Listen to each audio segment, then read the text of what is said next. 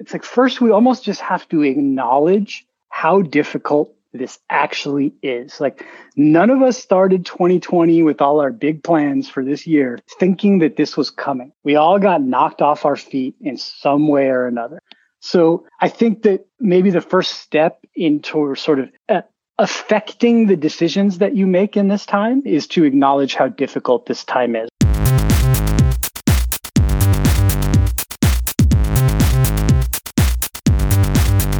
Welcome to Evolve Radio, where we explore the evolution of business and technology. I'm your host, Todd Kane. Today on the podcast, I'm speaking with Josh Weiss with LA Creative Technology. Josh experienced very difficult personal events in the past year. The standard pressure of running an MSP was compounded by his girlfriend being diagnosed with cancer and his father entering palliative care. Then, to top it off, the coronavirus pandemic forced everyone into lockdown. It would be understandable that Josh would have been overwhelmed by the pressure. Instead, adversity has created an opportunity to reflect on his values and his habits. Josh and I talk about these challenges and what they have taught him about how he lives his life and how he manages his business. To be honest, I've avoided talking about the pandemic in the podcast, but I also see now how this event will have long lasting impacts on our business and our society. I hope you enjoyed this discussion with Josh Weiss on adversity and values. If you haven't already, please subscribe to the podcast so you get every new episode. Also, if you wouldn't mind, please leave a rating and review in your podcast app. This helps others find the show so we can reach more of the community. Now, on with the show. And welcome to the podcast, Josh. Thanks so much, Todd. So exciting to be here today. Yeah, so this is a bit of an interesting episode that we're going to go through today. Um, I think what I would sense we're going to be talking about is um, personal and professional adversity, is maybe a, a good way to describe it. And yep. I, I, maybe won't put um, sort of too much uh, front ending on this and, and really just start with your story. I think uh, uh, if you can kick us off on, on sort of what started you on what we're going to talk about around your personal journey here. Yeah, well, I would say that this, this particular piece of my journey acutely starts about, uh, let's say, late October, early November. So almost a year ago for anyone uh, listening at any time. And uh, my girlfriend was diagnosed I found out she had a very large lump in her. And we went through this pretty intense process of eventually learning that that was a cancerous tumor and that she had not only that, but a second tumor in her as well. And this is someone who's been super healthy, like hardly ever went to doctors, just very, very healthy, energetic woman. And that was, you know, that takes us to just sort of late 2000, uh,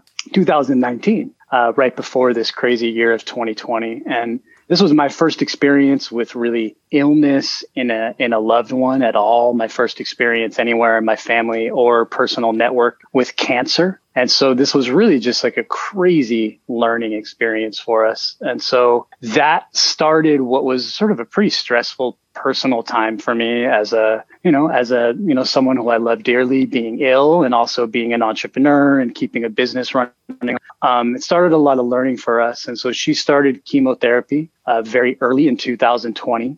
And, you know, really fascinating to be two months into chemotherapy and then have the coronavirus hit and sort of see this this sort of personal challenge that we had and then to start dealing with the coronavirus as well um, that was really challenging on its own. Um, and then right around the same time, I found out that my father was entering hospice care as well, which, uh, you know, so he had been on dialysis for a couple years. And I just sort of entered this headspace of like everywhere I looked felt challenging, right? With so much of the world dealing with what they're dealing with, with, uh, with shutdowns and economic hardships and coronavirus and my girlfriend's cancer and my father sort of, you know, coming to terms with what it means to lose a parent, um, as well. And, and then everything coming up around social justice issues, which have always been very important to me. And I'm part of a very diverse multicultural community of people as well. And it really brought into acute focus for me how important it is to uh, how important it is to have purpose in life and to really practice self-care and to practice care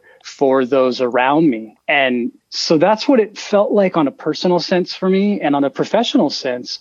I really got this really incredible dose of how important it is to really care for employees and to care for clients and to, you know, sort of care for their employees, care for the business owners. And it just really brought out for me how much how much joy and purpose can come from our personal and our professional interactions, um, and how that is a direct response to dealing with the most difficult time that I've had as an adult. And for anyone listening, I'm I'm 38, so I'm a youngin, but still have a lot of years of adulthood behind me. So I think that that's an introduction to, to the concept personally and professionally of where I've been at. Yeah, and I think uh, obviously at this time, everyone uh, in the world is dealing with and probably an inordinate amount of of stress uh, from sort of the, the the external factors that are now placed on everybody. Um, that so you know yours amplified by ten or hundred times. Uh, that had to be significant. Uh, everyone can kind of appreciate the level of stress they're feeling just on, on a day to day basis, and then imagine adding sort of those uh, those extra external pressures on top of that. That that must have been crushing. Yeah, yeah, and it, it's definitely been crushing, but I'll say something that I couldn't have anticipated thinking. I mean, I remember back, you know, back in November when all this stuff first started, just thinking like, how am I going to make it through this? Like just my girlfriend having an illness, not even everything else, right? But I was thinking about just in the last couple weeks, like this has been such a positive, life affirming, life changing time for me. And one thing that I'll sort of refer listeners to is there's there's a book which has become our Bible, which is called Anti-Cancer Living. Um, and what I love about this is that everything that's encouraged for healing and preventing cancer is is everything which is really just makes you a healthier more vibrant person. And you know so it comes down to stress management. It comes down to sleeping more. Um, it comes down to eating better it comes down to having a good social network and so on the one hand this has been such a difficult time that i wouldn't wish upon anybody but it's really fascinating to look at the amount of healing that both myself and my girlfriend have done and just the amount of inspiration that I've been able to bring to the people in my life around me. I mean, I've been, I've led my employees through some, you know, two 31 day meditation challenges and got them to meditate when they never have before and really like inspired leadership in my employees who went out and spread this to their friend. Um, and so the reason that I say all this is that when adversity strikes, there's this you know, there's this thing that happens where I wish it hadn't happened. I wish that, you know, all the, I wish that people weren't sick and I wish that the world wasn't suffering.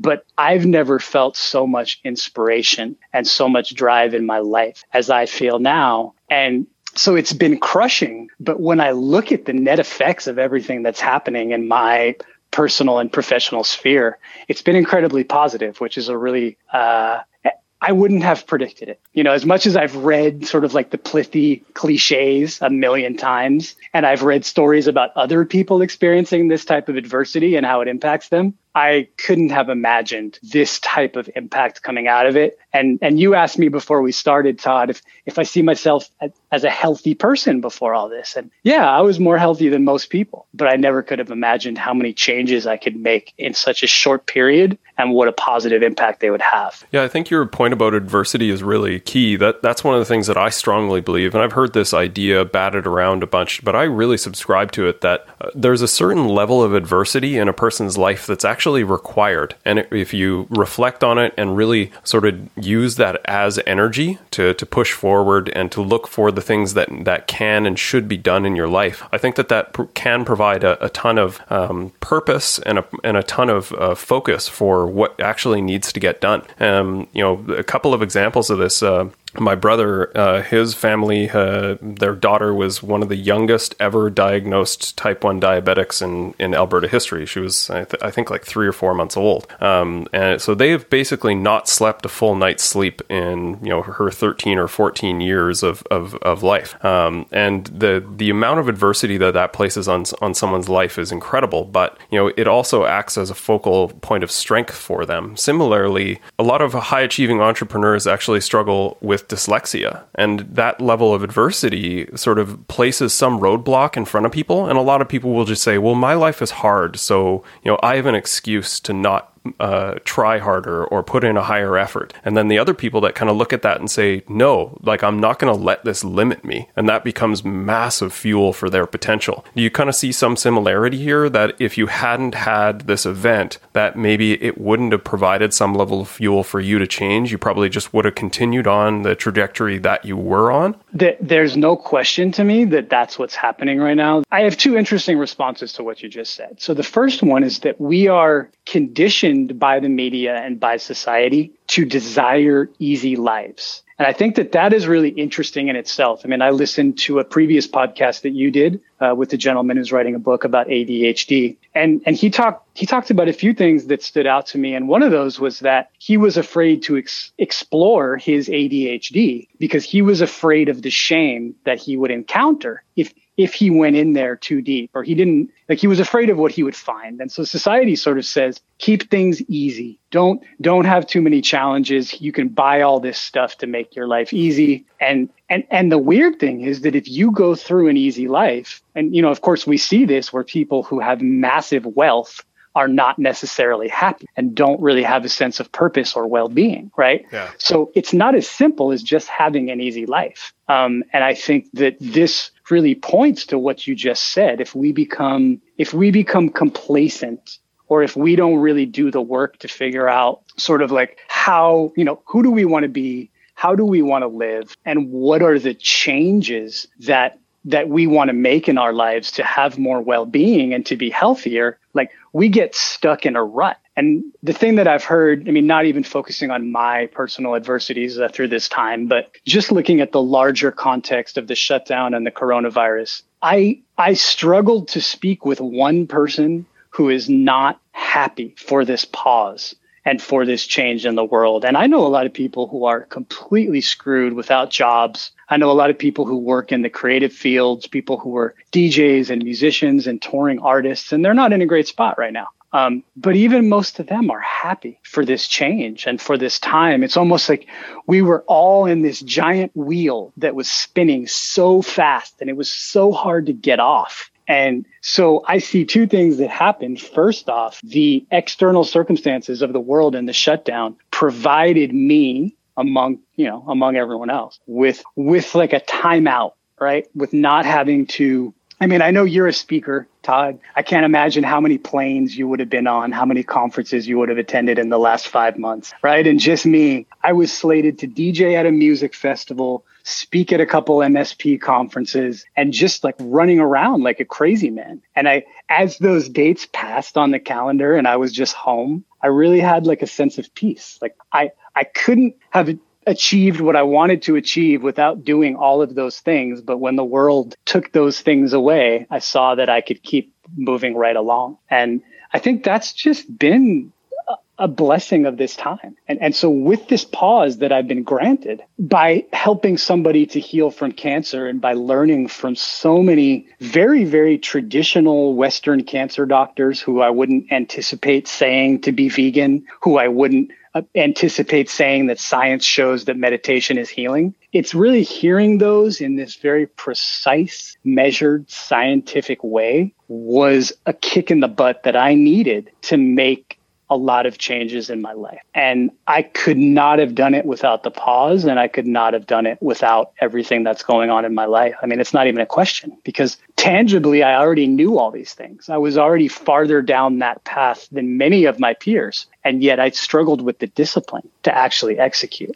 Yeah, discipline is um, so massive in that. I, I 100% agree. I think, if, if anything, the pause has given me that opportunity uh, where I don't have the excuses that I used to. Like I'm still busy, uh, thankfully, and and you know business is good, but uh, obviously there's a lot more time just at home where I don't have the limitations of schedules with uh, you know family and getting out to to events and and things like that. So it has allowed me a lot more time to focus on the the base principles that I think are are strongly related to health, and it's helped me to be more attuned with what works and what doesn't. Like you you mentioned meditation and and meditation. Uh, I was inspired actually by Nigel Moore, who is um, our, our, friend at the Tech Tribe. Uh, he has been meditating, I think, for three years straight without missing a day. If I remember, it's some, mm-hmm. it's two to three years, or maybe even more. Uh, no, it's three really, or four. Oh, is it okay? So a long time where he's he's really not missed that routine, and that inspired me to get back into it. And and I found it really interesting that I've meditated on and off through the past, and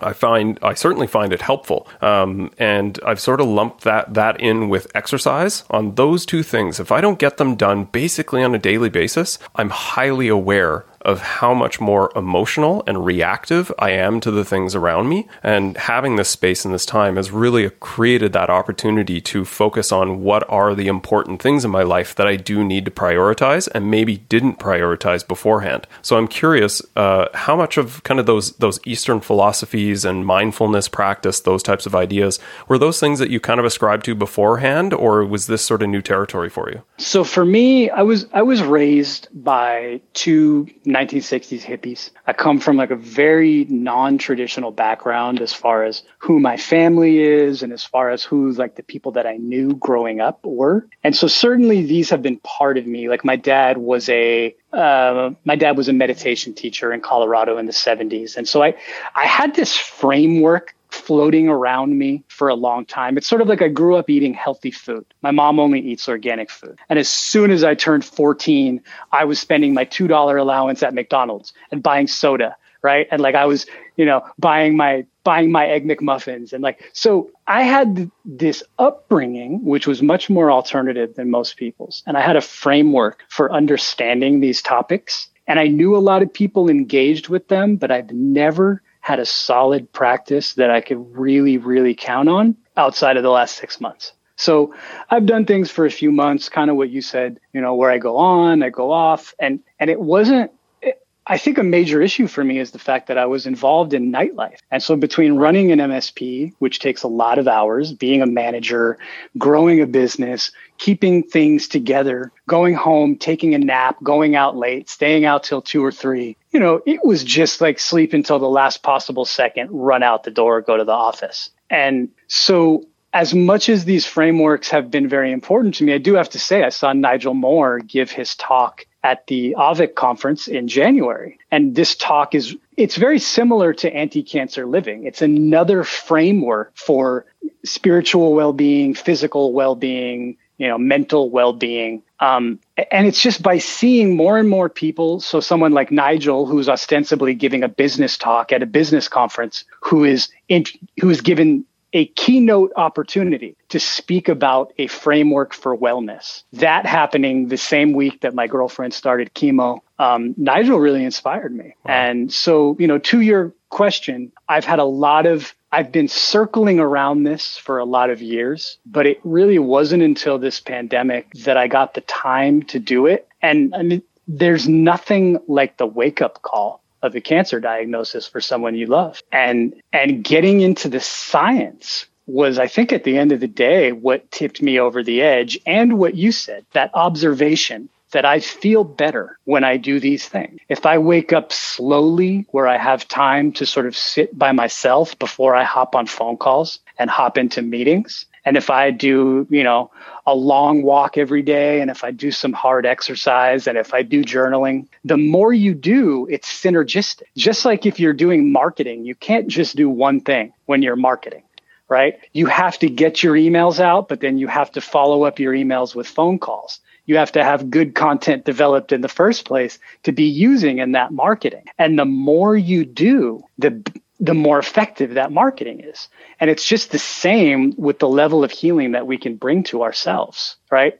So if I bring more purpose to my work, which is one of the things that's really come out of this, is like at the end of the day, 30, 40 million Americans are unemployed. Just the fact that I'm paying employees now, it's felt so basic to me before. And now they're so grateful. This is one of the things in their life that they are most grateful for is to have a job with the boss who takes care of them. Right. And I see that with clients. Like now, the fa- just the fact that we're an MSP and we keep these businesses functioning day after day, who are helping their employees by giving them jobs. Like the act of assigning that sort of gratitude and purpose to that work, it makes the whole thing so much more worth. It's not just about money. It's not just about growth. It's not just about success. It's about how do we impact the people around us. And so bringing you know that's one of those concepts gratitude. You mostly only see it in eastern literature until the last 10 years or so. But it's it's it's critical to all of us.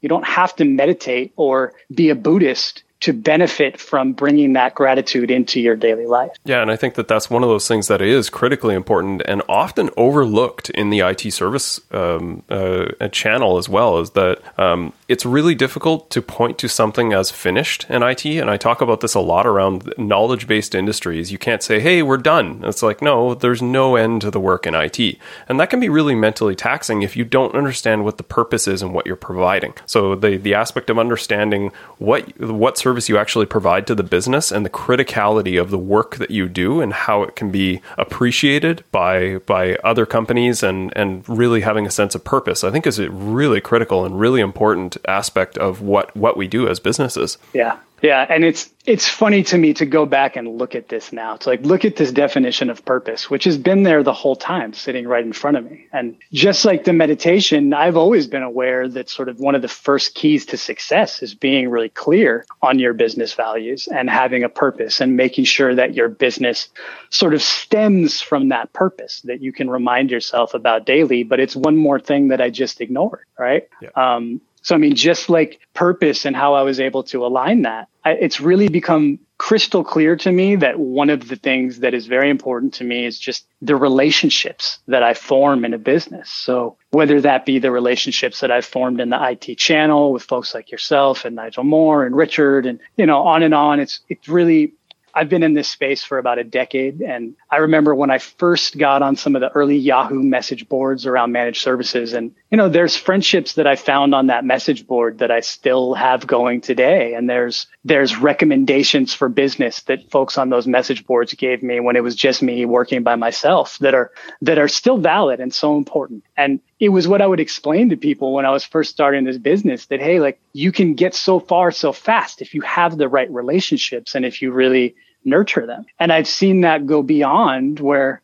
I mean, we just had an old end user from a client who quit our client maybe three years ago. She just reached out because of a Facebook post I made and hired me to make some educational videos for a project she's working on. And it's just like, I think back to all the times that I maintained that relationship with this client where we were sort of went above and beyond and we're always making recommendations to make her job easier. She literally hired us to do a presentation around those same topics. And it's just interesting to think that while we were just being helpful, who I am and who my team is landed with her in such a way that she understood it and hired us years later to carry that forward. Um, That's awesome. And that, so that perpetual impact, right? Um, it's I, so I'm fascinating. I'm also interested, like the, the this was a sort of uh, a personal reflection that started to sort of make its way into your business. Obviously, being a business owner and your personal psychology uh, of all owners of all businesses has a heavy degree of influence on the business. Uh, what were what was different with the company before and after you've sort of made these reflective changes. And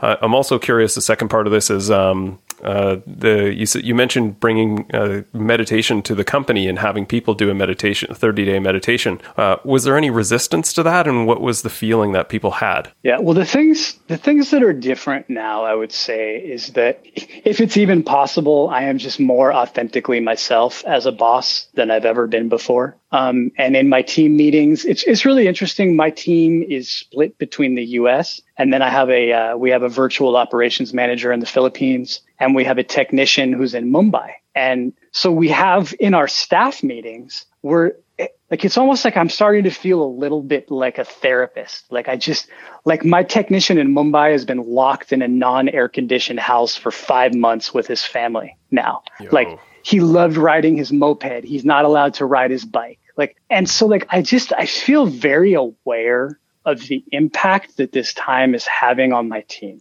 right? Just as much as they're really taking care of me because they know I'm really going through it. I'm more aware than ever of the humanity of the people involved. Like, I feel like now, now when I'm on the phone with a client or when I'm on the phone with a vendor, I really try to take the beginning of that call and connect on a human level with them because everyone's struggling right now. And so that's one of the things that's changed, I think, is just like a renewed humanity. And like in our staff meetings, I'm I'm really aware. I mean, one of my employees just broke his foot and like, so now he can't even exercise. Right. And so it's just like, I, I can't separate those things. I can't just be like a purely metrics, numbers driven business because there's humanity. And like, I need to, I feel like I need to take care of my team. And so on that level, it's been bringing in more authenticity, more humanity. Like I know that my operations manager from the Philippines, she said, I've never had a boss before who wanted to actually know what was going on with me. Right. Cause she would, when I first hired her, she would have some like weird attendance issues. And I said, Hey, like you just ask me for a day off and I'll give it to you. If you don't show up to work, you get fired. But if you tell me you need a day off, like even if you need two days off, I'll give it. And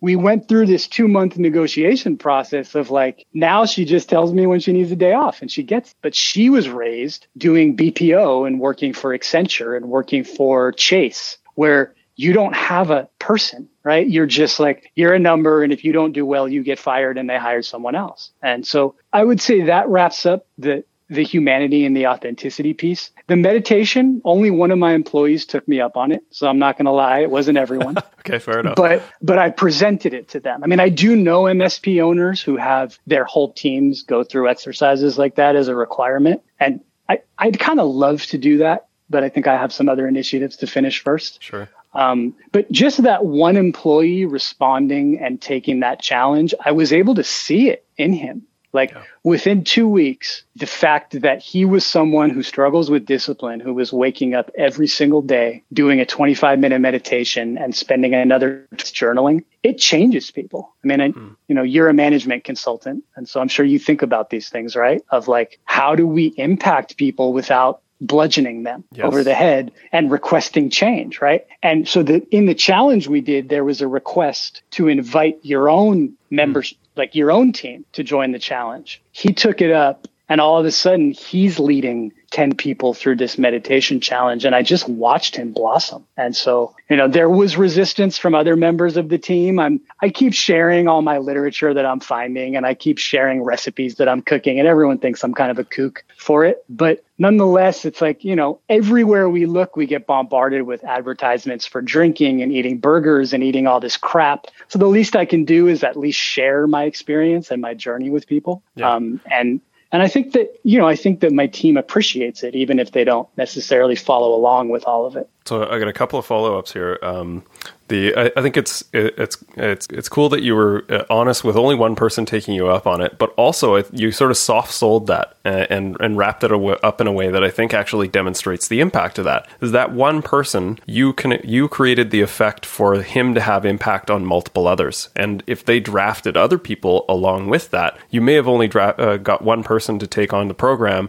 but in, in effect, you probably got fifteen or twenty to have some level of impact in their in your life, and I think that that's that's a really incredible point around this around simple changes can have such wide ranging impacts that have draft effects that may be invisible to you. But just this like changing your own psychology and just talking about the the n of one change that that can, can create uh, that has uh, positive impacts in just on how you interact with people right? So i think that the, you have to be cognizant of where you show up and how that presents and what the the impact is on other people. The other part that you that sort of triggered me what, what you were talking about is uh, a level of psychological safety in your team. So I, I love this research around what makes teams high performance and highly successful. And the number one key component is psychological safety. And your story about the, the service manager that was sort of unclear about how they should engage you and felt like they kind of had to dance around some issues. But once they know that they're, they're, they have some safety and that, that they feel protected by the team, they feel protected by their manager, everything is so much smoother. And I think that you guys are actually talking as a team about what your personal challenges are also helps to create that psychological safety because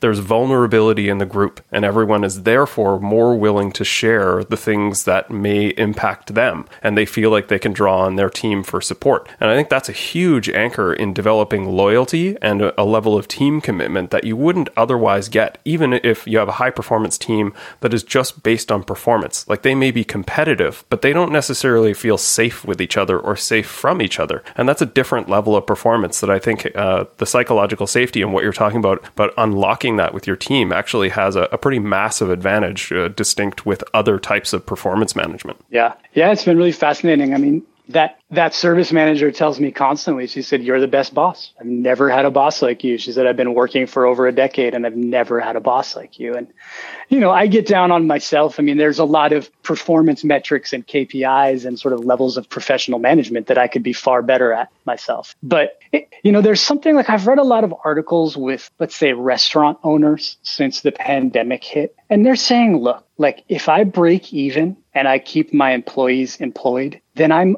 it's okay, right? Maybe in February or January, I had this huge growth plan and I was going to hit all these margins. I'm not talking about myself, but you know, when I read, I've read so many interviews saying this where people went from make money, make profit, make money, make profit. And all of a sudden it's like, can I support myself and my, t- and you know, that's not going to be sustainable forever, but when we're looking at a recession, depression, who knows what's happening? I mean, you know, though, of course, no one ever knew anything and there's always uncertainty. The fact that 7 billion earthlings are all of a sudden faced with like, really no one knows what's going to happen tomorrow. Like we just don't know anymore, right? If 2020 has taught us anything, is like like just have no expectations about what what next week is going to bring you.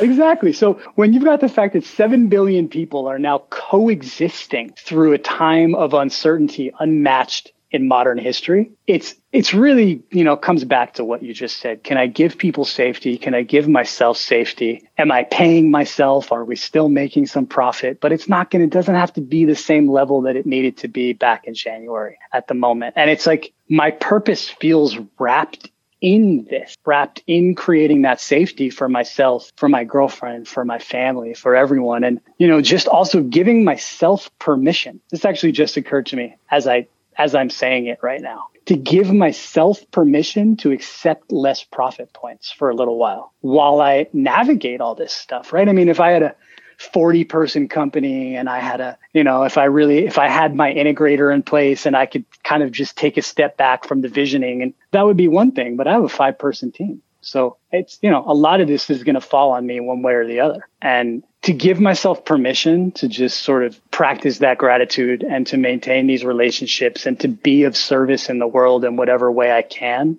that that also counts. And that's, that's hard to do because everyone tells me that's not okay. Yeah. Yeah, I think there's there's a certain level of the competitiveness that is helpful. There was a, a, quote that I saw recently on this. I don't know where this was from, but they said revenue is not the point. Freedom allows, uh, or revenue provides freedom. Freedom is the point, and that that really resonated strong with me because, like, I see a lot of people, especially the the hardcore entrepreneur types, that are so driven, but there's there's so much collateral damage that uh, to in their own lives and in the wake of their achievements that I, I, you you I think it's reasonable to question was it really worth it? Right? Like maybe you're better off, maybe you're not. Um, you know, you can compare compare a hundred million dollar company and you know the the owner is super stressed out and you know is, is uh, has on his uh, his third divorce and kids hate him versus a person who's making you know three and a half million and is doing fine and is pretty happy is able to kick up on the weekend can take a couple of vacations a year. Who has a better life right? I think that's a legitimate question that um, really helps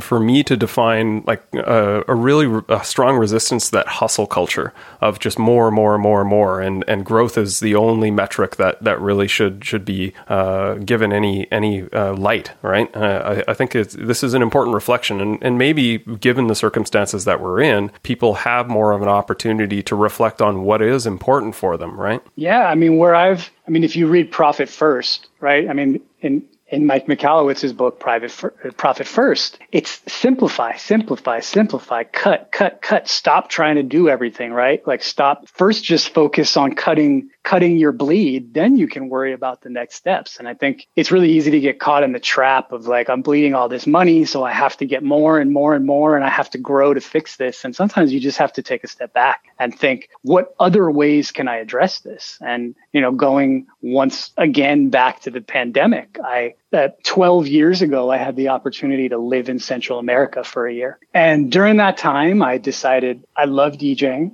and I was teaching computer classes and setting up computer labs there. And I wasn't working very hard. My life was very simple and very cheap, but it sort of gave me this dual path of music and tech. And for the last 12 years, I have just been hustling on the rat race wheel to do those two things. And what happened with the pandemic was like, oh, what do I want to do now? Who am I now? Because most of us don't ever benefit from time to think. And, you know, I'm looking at my girlfriend. She works for a major school district who never allowed a single day of remote work ever. And going right along with her treatment, she got to work from home for the last six months. And it's the same with her. She's never had the time and the space to not wake up at six in the morning. And like she's a, you know, she's an administrator. She works very hard. She has a lot of responsibility. And to be granted to sort of to watch her for the first time be able to sleep in and like have time to herself and make her own schedule. It's like on a global basis, anyone who's not working, you know, retail or working as a nurse or sort of out in the field, which is, you know, a good, it's probably a good 30, 40% of the professional population has had their entire life flow changed. And getting away from that hustle. I mean, I can only imagine someone who had a commute who just got two, three hours a day back, right? I mean, just it's, it, it, it's crazy. And before you can't question it. It's like, I mean, like it's interesting. It was interesting watching like the Arab Spring a couple of years ago and watching this uh, sort of ring of protests happening around the world. And it was always very fascinating to me that it didn't happen in the United States. And it's because we're so busy. Yeah. Like you can sort of see what happened a couple of months ago. People were pissed. People were frustrated. People had things to protest about. But we just built this this incredible distraction machine where every one of us is I have a job and then I have another hustle and then I have a hobby and then I have to go to this thing and then I have to go to this other thing and then my wife's sister is having a baby shower and now I have to go to, you know, now, you know, my girlfriend really, you know, as a member of this nonprofit and they're having a gala. I mean, it's just, it's endless. We were just like, in this machine of all these ostensibly pleasant things that we were all doing, which completely robbed us of a chance for introspection. So I, am curious on your perspective on this because I know that you're you're pretty passionate about um, sort of the the BML movement and and social yep. justice historically. Yep. Do you think, like all circumstances being equal, do you think the same sort of uh, uh, showing up or coming out would have happened just without these circumstances being the same? No. Do you think like those things had to happen together for it to come out the way that it did? Yes, I really do. I really do. And I think so because we saw the whole rest of the world. I mean, you had people in Chile and Argentina and like the entire Middle East. And, you know, I'm not saying any of those protests were necessarily fruitful. A lot of those just sort of re engaged a similar cycle of some regime change and then another uh, non-friendly regime coming in. But I think what happened, it, it, like it actually gives me a lot of hope for the world because people have time. It's it's the same thing I just said. It's like I I mean, I just like I look at myself who's been passionate about this. Like I found this photo of myself wearing like an anti-police brutality shirt from when I was like 12. Like this has always been in my consciousness and I was raised this way, but I wasn't talking about it. And I think I think two things happened. I think one is that the social safety net disappeared. So all of a sudden, you've got 30, 40, 50 million Americans who don't know where their next paycheck is coming from. And I think before there was a lot of Americans who were living on $8 an hour or, you know, $9 an hour and were just barely making ends meet, but they had enough, right? They had enough that they know what they're going to eat tomorrow. And when you look at on one side, how many people now just had their livelihood ripped away from them and then watched themselves get really no help from above, right? People were sort of like, oh, now what? And they were like, I don't know. So, so that's one thing. But the other one is time. Again, I mean, I would want to go to protest before, but I had been out at an event till six in the morning and I was sleeping, right? Like it's just that people had no time. I mean, it's just as simple as that. Like now I think, I think more people are mad now and more people are observing that there are issues in the world, but just people have time. And if you have time, what are you going to do? You, you know, you might sit home for a couple of weeks. I mean, I literally have friends who did nothing, who had no job, no work, and they were staring at these blank walls of a week. And maybe some of them got into self-care more or some of them but a lot of people were just like sitting home watching tv like hoping that this thing was going to end and they were going to be able to go back to work. Yeah. And I, it, I think that's an it, incredibly important point as well is that I, I think the i agree. I think a lot of people have sort of squandered the opportunity that was given to them. And i think if anything in in sort of listening to this and reflecting on sort of your situation and uh, basically what you've pulled from the fire as far as as giving yourself opportunity and creating space to make improvements in your life and in everything around you to try and reflect on what's important. Uh, this is not going to end anytime soon. And if you have not made the changes in or that surround you that to produce happiness and to create some equity in your life, I think you need to be really diligent about how you proceed forward. Right? Like what are the things that are important to you? What are the things that you do that don't contribute to your life? And you may think that they're important or that they're of some value to you. But I know a lot of people that just simply watched a lot of Netflix and seriously ramped up their drinking. And that's not the type of thing that is going to help you long term in this. Like if you're stuck at home for another six months, is that really the life that you want to create for yourself? And I think that's to me what I'm trying to reflect more on is that I did pretty good in trying to utilize this time, but I absolutely recognize I could have been better. So what like what are the things that you reflect on in what you might change in your business or in, in personally going forward now that you've you've created this space for yourself? What are the next steps for you? Well, I want to say one thing before I jump into that, and that is if anyone is listening right now and sort of hears what I have been saying and what Todd just said, is also acknowledge that there is some level of global grief happening right now. And I think the first thing you need to do, because a lot of people who are drinking more and watching more Netflix, you're actually masking just grief. I mean, and you know, again, I keep talking about how science keeps proving the things that I've always sort of been drawn to. When the pandemic first started, I was reading the Harvard Business Review, you know, not exactly your uh, woo-woo Eastern Eastern medicine uh, tome, and they said that thing you're feeling right now, that's grief, right? Because like everyone was just sad. Like you're reading the news and it's sad. You're having political disagreements and it's sad. Like whatever it is, like there's just a lot of plain old grief. And no matter the work you do, that's not going away, right? Um, so I want to say that it's like first we almost just have to acknowledge how difficult this actually is. Like none of us started 2020 with all our big plans for this year thinking that this was coming. We all got knocked off our feet in some way or another. So I think that maybe the first step into sort of uh, affecting the decisions that you make in this time is to acknowledge how difficult this time is, right? And if you've been drinking and watching Netflix, like congratulations. I, you never would have imagined you would have had that much time to do it. So so you just got that time, right? Um, I don't think for myself, if I hadn't dealt with sort of the the cancer diagnosis and my dad's death, I don't I don't know if I would have had the the same level of of an inspiration behind me to change. Um, but here's what I can say: as far as my business, my entire focus is on what you said, Todd, is reframing it to be revenue for freedom.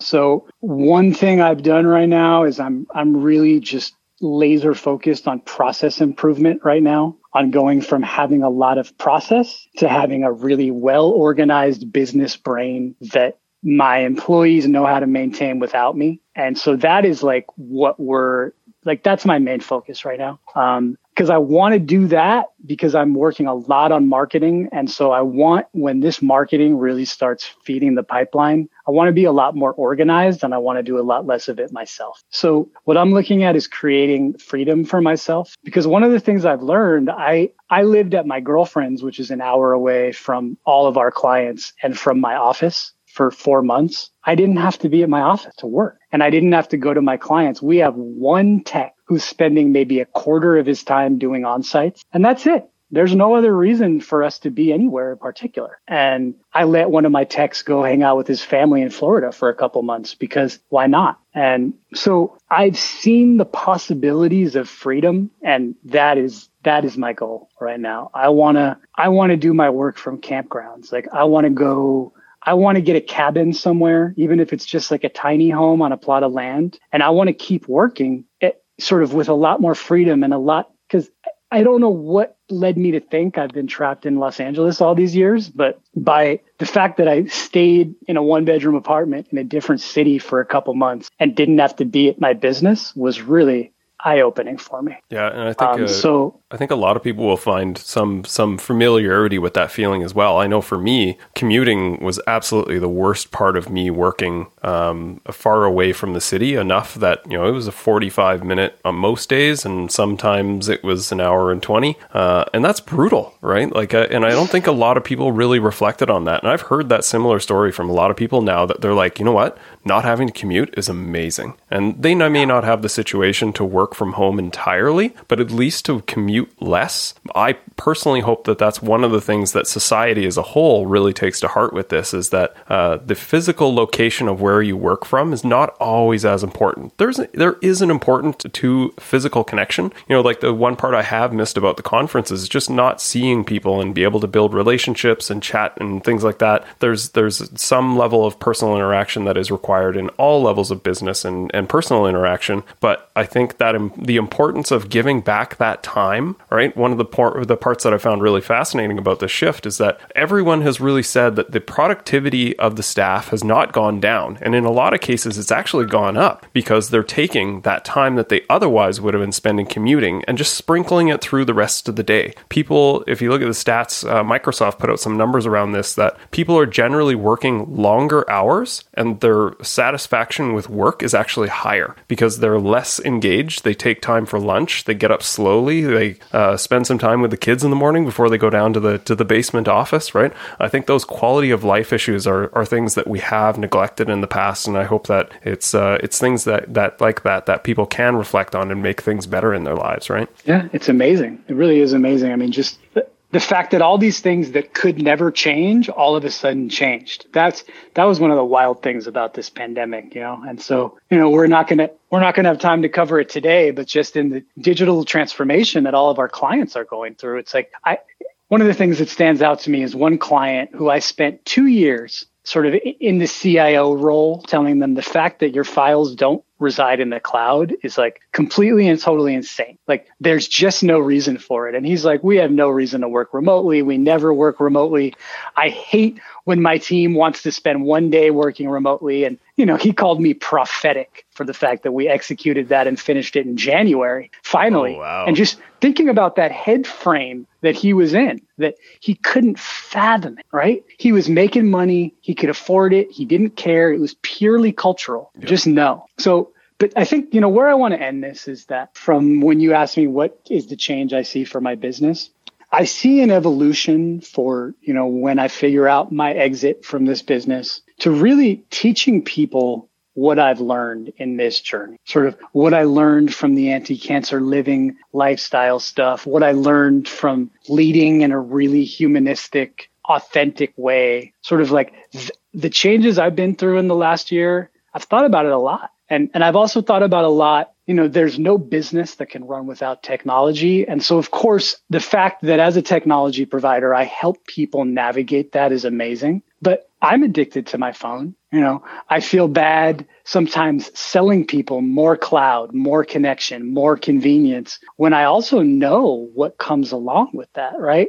More data collection, less privacy, uh, less, less presence. And so I see the next evolution of, of me and my life as a consultant of being teaching people that wellness, even if it's business focused, really teaching people to live from purpose and from presence and to lead authentically and to really not you know everything we've been talking about to sort of deprioritize the hustle um, and sort of delegate and outsource is one part of it right? Just stop doing it all yourself is sort of the the traditional capitalist model that i still espouse and and love. But i think usually what the traditional uh, the traditional teachings in this culture at least, you know, it's all started to change in the last five or 10 years, but the traditional teachings have prioritized hustle and money over everything else. And if I can teach anything about entrepreneurship to people, it's to live from a more balanced place of wellness.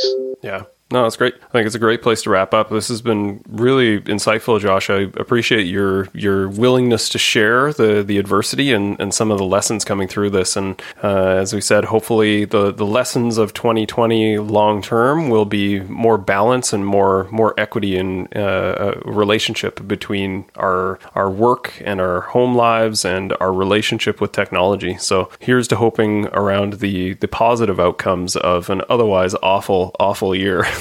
Seriously. Thank you so much, Todd. I really appreciate sort of giving me the chance to share this story. And just quickly, if people would like to reach out to you just to, to uh, either connect with you or ask you more about, about your story, uh, any socials that you would direct people to? Yeah, um, on LinkedIn, just LA Creative Technologies, plural, or josh at lacreativetechnologies.com is my email. Those are the two best ways to get a hold of me. Um, and see our website, lacreativetech.com. Great. Thanks, Josh. Cheers.